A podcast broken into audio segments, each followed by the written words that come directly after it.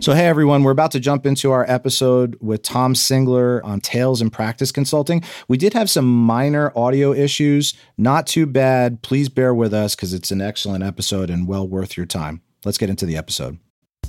Welcome to The Whole Truth, where two wholesalers help financial professionals build great practices and thrive in a rapidly changing industry.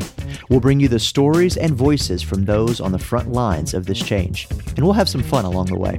We're building a community of financial professionals who are growing, forward thinking, and want to get better.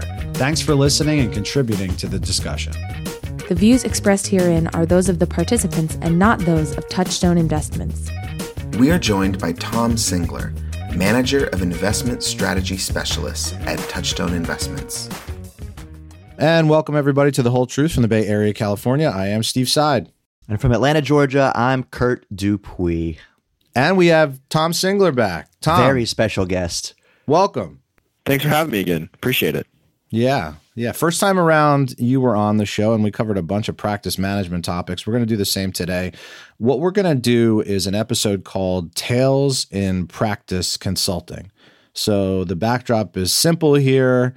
All of us um, at Touchstone, but certainly the three of us on the call, we are involved in all these what you would call practice consulting engagements. And we've been doing this for years and years. And when you do it for that long, turns out you learn things. Even Tom, even you learn things, Tom, which is great. So we're going to reflect on those learnings a little bit, and we're going to talk about in these practice consulting engagements what has worked, a couple of things that have worked, a couple of common challenges, and then hopefully, you know, the audience comes away with all that all that wisdom, you know, just the good Singler wisdom.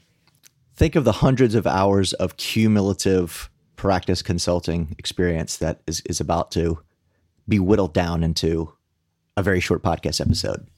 before we even get into that and the initial part of the show, I should remind everyone, if you don't know, which many of you don't, Tom Singler is the person in our organization that we go to when we need a recommendation on on basically anything. So if you need, for example, a nice polo shirt and you don't know like who's making the best polo shirts, you call Tom. And that could be anything. It could be like like a car, it could be a you know, a golf club, it literally anything the guy can do it. Yeah, I think uh, I think after my last appearance, there was a, uh, a question about a crepe myrtle, and so we we found them some fertilizer as well to uh, make sure the tree is looking good. That's true. Gardening. We we talk about gardening and uh, landscaping and anything. Tom, what has got you excited lately? What you know, when you pick up the phone and you're browsing, doing your what I would call Singler research, what what's gotten you fired up lately?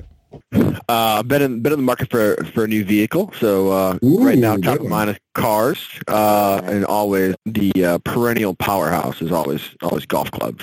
So what what cars are you looking at? What are you thinking?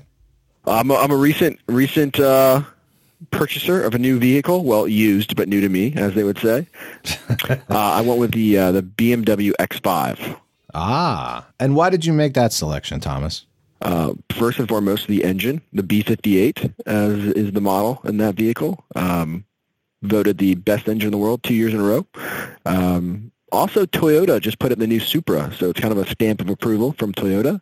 Um, also, I was trading in my old BMW, and they gave me the same amount that I paid for it four years ago. Beautiful. So, you know, free, free car. Unbelievable that he had like a real legit answer to that. Like if someone asked me like why did I buy my Telluride, I'd be like because it liked it. It looked it looked nice. Because Tom Singler told me to. That's right. That's also the main reason. All right. Well, we'll we'll we'll try to get some recommend some other recommendations maybe uh, throughout the show from you. Anyways, let's get into the episode. So again, the premise is all these practice management engagements. What's worked? What hasn't? As you think about this, what jumps off as something that really works? Yeah. So as we, we go through these practice consulting, practice management engagements is identify where we can move the needle. And what we look to do in terms of that is optimizing the, the team or FA's time, revenue, and risk. Um, and really the baseline to, to move those three needles in, in correlation is understanding the value of their time. And once we understand what their time is worth and where they're spending that time, where they're allocating that energy and resources, we can usually be, be quite effective in, in maximizing and then optimizing their, time, revenue, and risk. I often start a few presentations with you know, what's your most precious commodity? It really is just time. Like that to me is you can almost put that above everything. And if you don't mind, I'll jump into my first one of what's worked that's probably related. I had number one on the list cutting households. I have never seen an FA, a team, cut households and then afterwards say, I really wish I didn't do that. Like, mm-hmm. never. It's never happened. Well, but there's competing emotions there, right? Like, because you hear the comments like, oh, well, Mrs. Smith doesn't have a lot of money. I, I, I know it. like they're not an A client, but she's been with me 20, 30 years. And so like you have the the pride of running a really high powered business. It's like, look, she's probably better served somewhere else or in some other way. But that's a really that's a really tough thing for people to do. I totally get it. You evaluate whatever portion that you want to look at, but the bottom line is there's a big portion of the book. If you're like the average, it's not really paying you uh, for your time uh, or what your time's worth. Yeah, you actually stole my number two, which was Supernova Works. And so, yeah, it's it, echo your your original opening line with no one's ever regretted it. As an anecdote, we recently worked with a team in, in the Boston area, and they actually shed 80 households over a six-month period, um, which represented about 25% of the households. Um, but they brought in in that same time period by spending more time, allocating more resources towards the top end of the book with the ability to move the needle there, um, 80 million net new assets. And so it was almost like a one-to-one ratio of millions in the door, the households that left. Yeah. Now they were able to find a junior FA in the office to to partner with to, to take over those responsibilities. So it wasn't a, you know, kind of cut them off. But nonetheless, they had way more time in the day to allocate that that energy resources to the to the relationships that had the ability to grow. Not everybody may know, even though we've talked about in prior podcasts, we know that everyone listening has listened to every one of our episodes. But to refresh on Supernova, it was a concept, it was a book. Rob Knapp wrote it. Um, was it the 90s or mid 2000s? Like late 90s, or think you need to shrink to grow. So like a supernova, you, you, you narrow down, you focus on more on what matters, and then the growth becomes you know more exponential. That's what Tom's alluding to there. So Kurt, well, how about one from you? What about what's worked in your end? This first example I'll call the aha moment team.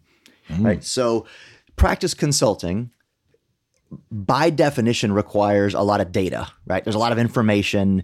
Um, the real art of this, however, is telling a story, really understanding what the problem is, and the data is just supporting that end. We have this tool called the Client Service Calculator, which you input a bunch of assumptions on how much it takes. Let's say you do have three tiers. You're not Supernova. You have three tiers of service, kind of three different archetypes of clients. You make some assumptions on how much it costs in time to service those folks. And then it kind of spits out do you have more time to grow or do you not? And so that's one of the kind of revelatory processes we go through to show folks that they don't have time. And so I was going through this particular exercise with a really good client. The problem we were solving was they just felt like everything was reactive. They couldn't they couldn't build any kind of proactive service model because they didn't have time to get their head above water. And so we went through this exercise and not only was there a, a material deficit, at the same time, we were talking about like what is ideal service? Like if you could just snap your fingers and craft this beautiful service model, what would that exist? That it would have doubled their workload. And so, but seeing it in black and white in the, the nitty gritty, quantifiable detail, I saw the look on their face and, and they're like, oh, like this is why we feel like we can't get our head above water when you see that data materialize in a facial expression or a moment, I love those moments working with teams. The average we see when going through that calculator for the first time with a team or FA is negative 440 hours. Wow. So think about that. The average team or FA is over promising 11 weeks of their time. You simply don't have enough time to do it. Um, so do you want to work more? Do you want to hire somebody else? do you want to provide them less service? Do you want to spend less time per activity? Or do you want to, you know, identify some relationships that are maybe better suited somewhere else? Um, and those are really the levers you have to pull, but the calculator identifies that immediately. I'm going to add one thing to this on the positive side. Like, what does this mean? The opportunity for everybody in the industry? It is easy to differentiate on the service side because what they're describing is what most teams are set up with, which is that we want to do this client, this amazing client service. We want to deliver this experience, but structurally it's almost impossible for for most to do it. So if you are one of the FAs that can get your time under control and just do the little extra things, you can do things that keep clients forever. And I know everyone listening is experiencing that when you when you have the opportunity to do that little extra thing to go the extra mile and you're like, oh, this client's never leaving. Okay, I'll jump into number two because I stole yours, Tom, on what works. I've experienced a lot of false starts in practice consulting. Meeting with the team, we all agree where they want to go. Everyone's excited. We got the action plan in place. We got the recurring meetings in place. Let's go and take action. And then you come back in and you know th- there's some movement but you know there's some that's actually you know common. Very. And so my main and you don't want that to be ongoing forever. Like don't mishear me that you could just not do the work. But you're busy people and there's going to be some false starts. My takeaway of what's worked is an ongoing relationship with an external or the right internal third party is what's really going to work I have an ongoing relationship with somebody that keeps things moving because there's likely it's going to be some false starts along the way. The better way to maybe put that into one sentence is you need to have an accountability coach. Yeah.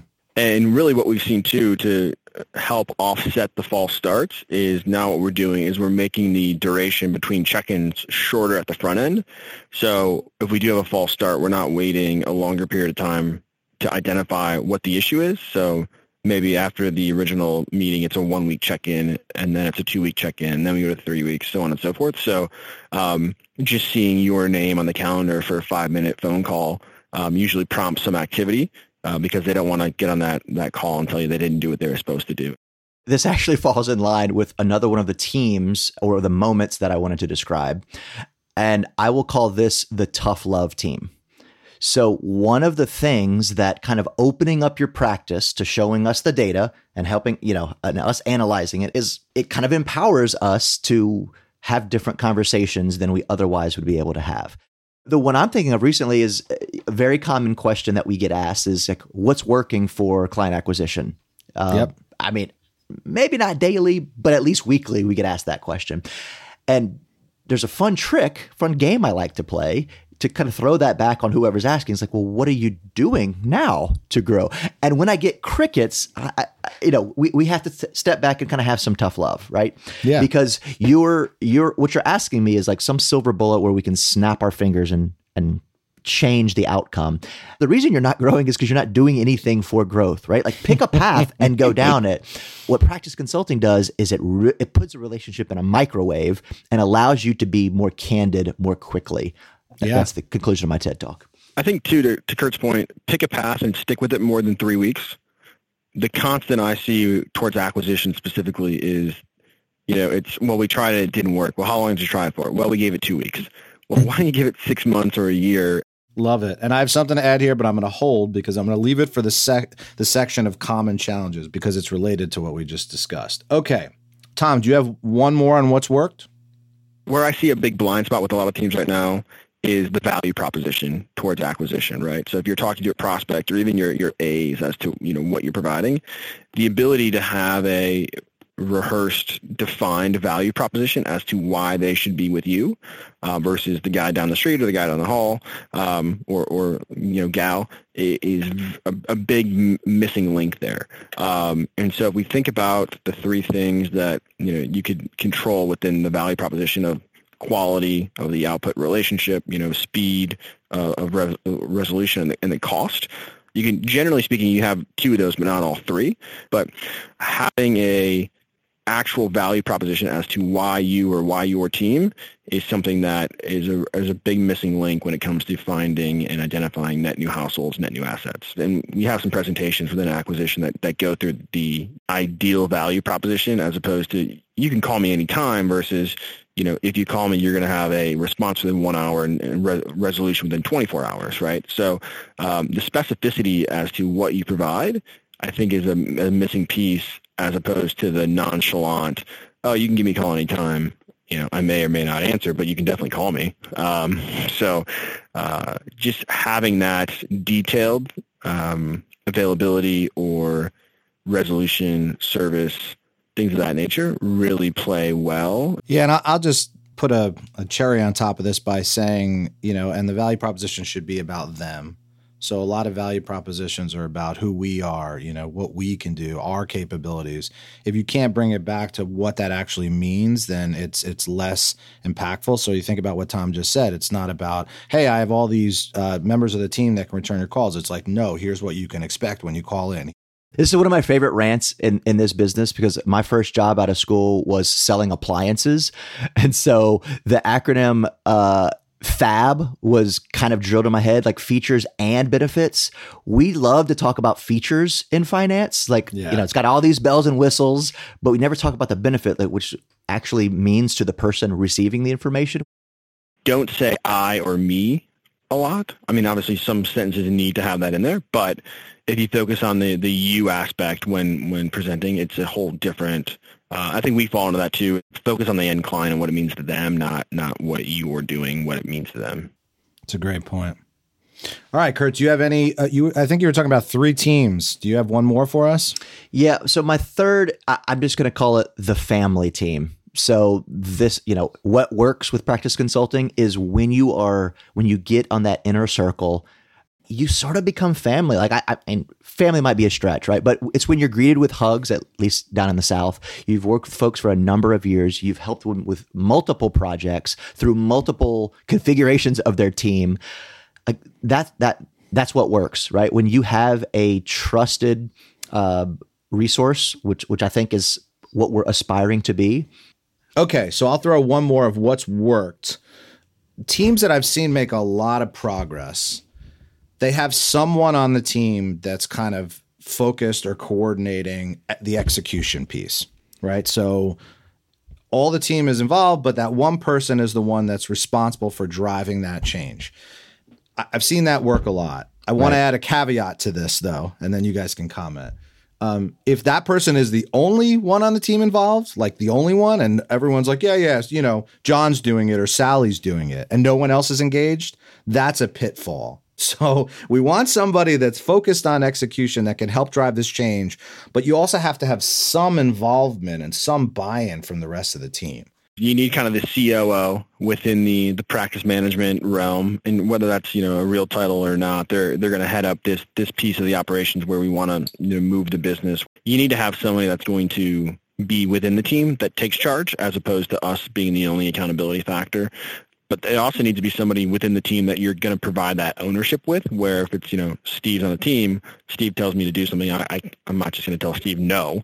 Um, and so it, it is a a tightrope to walk as to who's the best person that has the time and capacity to do it, while also the rest of the team members giving them the respect and ownership of that duty let's just take junior partners for example because how many meetings have we got in that you got fas you got junior partners? Junior partners are hungry they want to grow they want to drive change they want to help the business right? So senior financial professional will just say says okay you know the junior partner is going to be responsible for for this initiative okay? That's great. If the senior partner then just kind of goes washes their hands of it that's less great. You understand what I'm saying? So you need someone driving, but you also need some. Everyone's got to have be bought in to some degree. Yeah, what we've experienced too in the past is in the same situation where the senior, you know, lets the junior run with it, but then says, "Oh, by the way, you can't call any of the clients." And it's like, well, are you really yeah, giving exactly. them ownership then? If like, they can identify it, but at the end of the day, if you're not going to pick up the phone and do what they can do or what you need to be done, um, we're really just, you know, identifying opportunities for you to sit on and, and never act on let's maybe jump into some things that that haven't worked. Do you want me to kick that off? Yeah.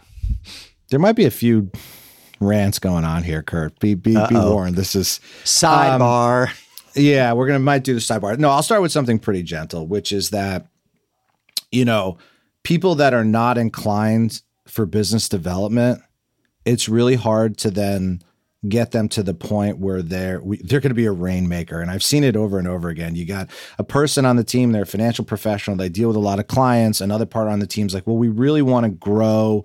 We really want them to grow. They're not bringing in the new households. Let's develop a strategy. It can be done, but it's hard to just sort of mold a rainmaker. You know, that's not to say you can't have strategies, but it, to take someone who's completely not inclined to go hunt and make them hunt, I just I don't see it. Um, I'll pause there. I have a solution for this, but but I'm curious of your guys' feedback. Yeah, I think what I'm seeing most right now is, some of the firms are pushing towards teaming, and so there's a lack of roles and delineations of responsibilities as they form these new teams.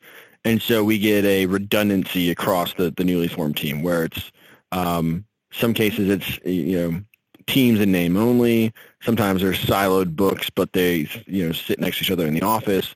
Um, but if you actually want to be successful and grow, I think the understanding as to who does what well is, is a big piece of that. Um, but just identifying roles and responsibilities and what that looks like is something that a lot of a lot of individuals as they form the team never do. What we know is if you have a successful practice today, and let's say you've been in this business 20 years, what you've done the last 20 years to be successful is not what it's going to take the next 20 years. Yet we are largely playing by the same playbook of 20 years ago. Like cold, cold calling is the easiest example of that.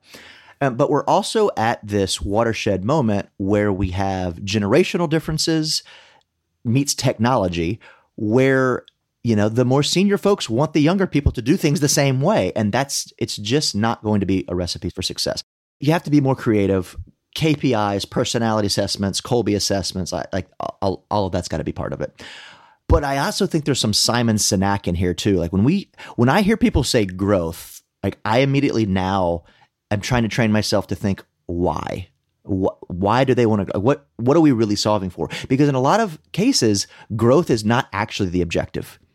In a lot of cases, it's human capital development. Like I just want my junior person to be able to be a senior person and buy me out at some point. It's like, okay, well then if that's your if that's your truth, say that.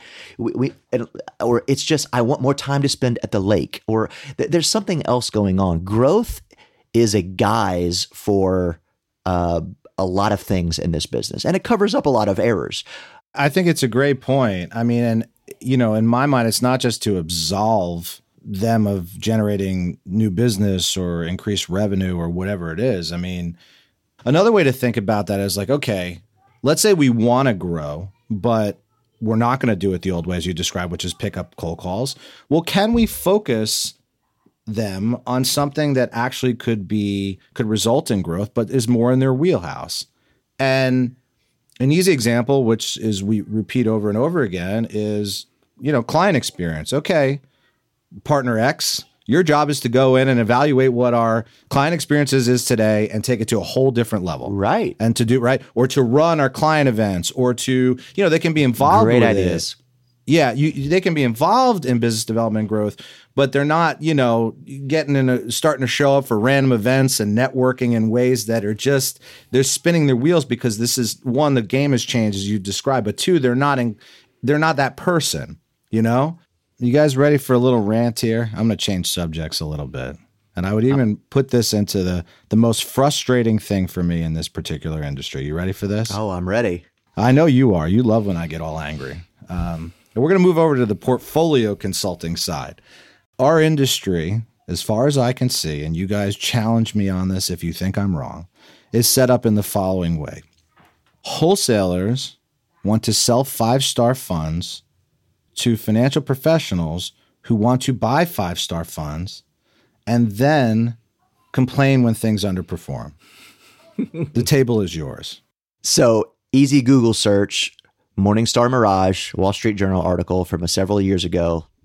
The data's there. If you look at the study, five-star funds underperform the most because you bought them at the top and you end up selling them at the bottom. If you're going to buy a five-star fund, at least make sure that manager is consistently in the top half or top third of that peer group, as opposed to just you know chasing the hot dot and, and finding somebody that got lucky over the last five years. I think too, it's it's really interesting when you talk to financial professionals about their view on individual equities versus mutual funds. Oh, yeah. Why do we always buy individual equities at the bottom? But that's when we sell mutual funds when we should be adding more. That's a great observation. Absolutely. All right. Um, last common challenge for me, I think, in practice consulting that's really been reflecting back has really been a struggle is operational processes and designing that. So you know, I'll sit down with a team. They'll say, we want to devi- design an onboarding process or we want to design, you know, a client service process. The implementation is never as good as I want it to be. Um, has that been a struggle for you guys too, or is that just me? I, I would piggyback on that and say it's never as good as I want it to be or it needs to be for the, the team or, or sole proprietor where uh, it's funny and I know you've both heard this as well, how many times you go into meetings about practice management or business consulting and they say, all right, I really want to do X, Y, and Z. How do I do it? There's a lot of a lot of them that are, are ideas guys and they never put it the pen to paper. And so when they try to repeat the process that worked for them 5, 10, 20, 15 years ago, whatever it is, um, they don't have the documentation anywhere. Um, and so I think sometimes just sitting down and, and you know, us being the um, stenographer for the, the team, if I want to do X, Y, and Z, what would the process be? Um, and then write it down and then ask somebody else for their input or identifying holes or, or opportunities to make it more, not complex, but thorough. Um, but yeah, it's, it's amazing how many people just don't actually sit down and write out what are the steps to do X, Y, and Z. Um, same thing with acquisition, right? What does your onboarding pipeline look like? Who are your current prospects? What are their, their you know, potential assets? where do they work, what's the benefits plan, things of that nature. Um, things that us as a collective group now doing this for a decade plus think you know everybody has, but no one actually has one in place. Um, so I think just the ability to put pen to paper is a, is a huge tailwind here to become more effective. On this topic, I want to point you to another episode we did, which was Liz Lenz part two. And she, I brought this up to her, and she really kind of brought to light a way to avoid some of these headaches in implementation, which I think was terrific. And she'll do a better job than me. But a couple of things she references first, implement a few pieces at a time as opposed to an entire process. So if you're designing an onboard process and we've got all these steps along the way, maybe do it a little bit as a time as to say, okay, we're just going to, you know, redo the whole thing and start on Monday. That's one of the things I thought was really good. The other thing that she referenced was really good was reflecting back after you actually do it. So it's one thing to say, okay, we want to do this and back to onboarding. We're, step one is this, step two is this, step three. And with each of those steps, here's what we expect. Well, after you do them, maybe reflect back and say, does that make sense? Like, did that go as well as we thought? But don't, you know, let it derail improving an onboarding process because you run into some small problem in one of the steps. I thought that was really insightful. Well, thanks, guys. I thought this was a pretty good discussion on on uh, you know what's worked and what hasn't in practice consulting based on our, our all of our engagements, and what's the takeaway of the audience. You know, after this, pick a couple of things, a few nuggets. There's got to be out of the out of the numerous things we threw at you, a few things that'll help you improve when you're trying to to make these changes or, or move the business forward. So we are going to uh, transition now to our Costanza corner. We will be right back. This is the whole truth. Stick with us. And welcome back to the Costanza Corner, where we like to end the show on a high note. Side, I can't wait for your story. I think I have a good one. So I just got back from French Polynesia, the 10 year anniversary trip. We hit a four different islands. There's a lot of islands out there. I mean, just people think about Tahiti and Bora Bora. There are just tons of them out there. It's a very, very cool place to go. Uh, and it's kind of secret. I feel bad saying it on this podcast, but it's not that much further than Hawaii, and but way less people go there. But one of the things that was a challenge for us that I didn't know prior was some of the islands have a little bit of a stray dog situation. So, Uh-oh. Uh oh. yeah, and I thought I didn't know this because normally I'll research. How many did you bring back? I'll research a place, and if I if I know that that's going to be the case, Becky and I just won't go because we'll spend all day going to the buffet or restaurant and feeding the stray dog. You know how it's going to go. all right. I don't know how I missed it this time, but we're on we're on some island. It's it's called Rangiroa. It's a base. It's not even an island. It's like a strip of sand. If you want to look it up, it's really funny. It's called an atoll. So it's just basically a strip of sand in the middle of the Pacific Ocean. It was the fourth island we were at, and you know, uh, the past couple of islands we've kind of got, and we're feeding the dogs. We're doing it, but I could just tell that you know it's starting to get to my wife, and so it's it's it's it's becoming a problem, you know. So I I said, okay, really quickly, I gotta I gotta focus her, you know, on something, and you know, because you can't solve the whole problem, obviously. Right. So you got to focus on one thing you actually can, right? So yes, we did find one dog that stuck that stood out to us that was clearly not being taken care of by any because some of them were being taken care of loosely by people. They just let their dogs yeah. live outside. It's just a different viewpoint. It's hard for for us to understand but like other places don't necessarily or maybe even adopted by staff at the places or something. They yeah it's throw it's, them, it's throw them a bone. They don't look as good as the dogs in the US when they live outside because right because they're a little mangy and things like that but but in some a lot of cases they are being taken care of. Anyways, but one, you know, we decided and thought, and I think rightfully so, was not necessarily being, you know, taken care taken care of. So we're on this uh, strip in the middle of the Pacific Ocean, uh, and we've got to figure out how to get this this pup on a plane. Uh, back to Tahiti, how to ca- how to capture it, how to get it back to Tahiti. Is there a person there and a vet that we can bring it to? Speak. By the way, everyone speaks French. So I calling try calling a vet in Tahiti when you don't know a lick of French, right? Um, and I'll just I'll land this plane because this story could go a lot longer. Um, we we got the dog to Tahiti. The, the people on the flight probably hate us because you imagine how this thing smelled. I mean, it was bad, right? And this is a oh, back plane, and it's crying the whole time, by the way. And and we're just like, okay, oh, this, yeah. So we got him back. Thankfully, we found a vet in Tahiti that is now boarding the dog uh, because we got to get all these treatments done to be able to import it, you know, through the CDC and all this stuff, right? It's like, for example, it has to be 28 days after they get a rabies shot before they can even go in. So that's a full month. So, um, so my wife in a couple of weeks is flying back to get our new dog Rango what? after after Rangiroa, and uh, we got another one in the side family. That's that's what I got. Good one. when, when I, oh, it's just so on brand. I, I thought that that was the logical ending to this story. Yeah. But I thought it's so illogical that it, it that can't actually happen. But sure enough, you come through. You you did land that plane. So so you have an adopted dog from French Polynesia now. Well, you will. Yeah, not not here yet, but will. Um, oh my! And there's gosh. anyone who wants to hear the extended story please reach out. I'm happy to tell because there's a lot of funny details here. Like my my wife riding around on an electric uh, electronic scooter around the island trying to find any dog carriers because there really wasn't, and found one like in the back of some small little grocery store on like on a craziness. Oh, well, that's what I got. I'm out. Con- congrats that's on the, the new addition to the family. On that note, thanks everyone for listening. We'll see you next time. Thanks, y'all. You can find The Whole Truth and subscribe for free on Apple Podcasts, Spotify, or your favorite podcast app. We'd love it if you took the time to rate and review the show on Apple Podcasts. It helps others find the show. And for more episodes of The Whole Truth, go to www.touchstoneinvestments.com slash The Whole Truth. That's touchstoneinvestments.com slash The Whole Truth. All one word. FA is an acronym for financial advisor. Please note that this content was created as of the specific date indicated and reflects views as of that date. It will be kept solely for historical purposes, and opinions may change without notice in reacting to shifting economic, market, business, and other conditions. Touchstone funds are distributed by Touchstone Securities Incorporated, a registered broker dealer and member FINRA and SIPC.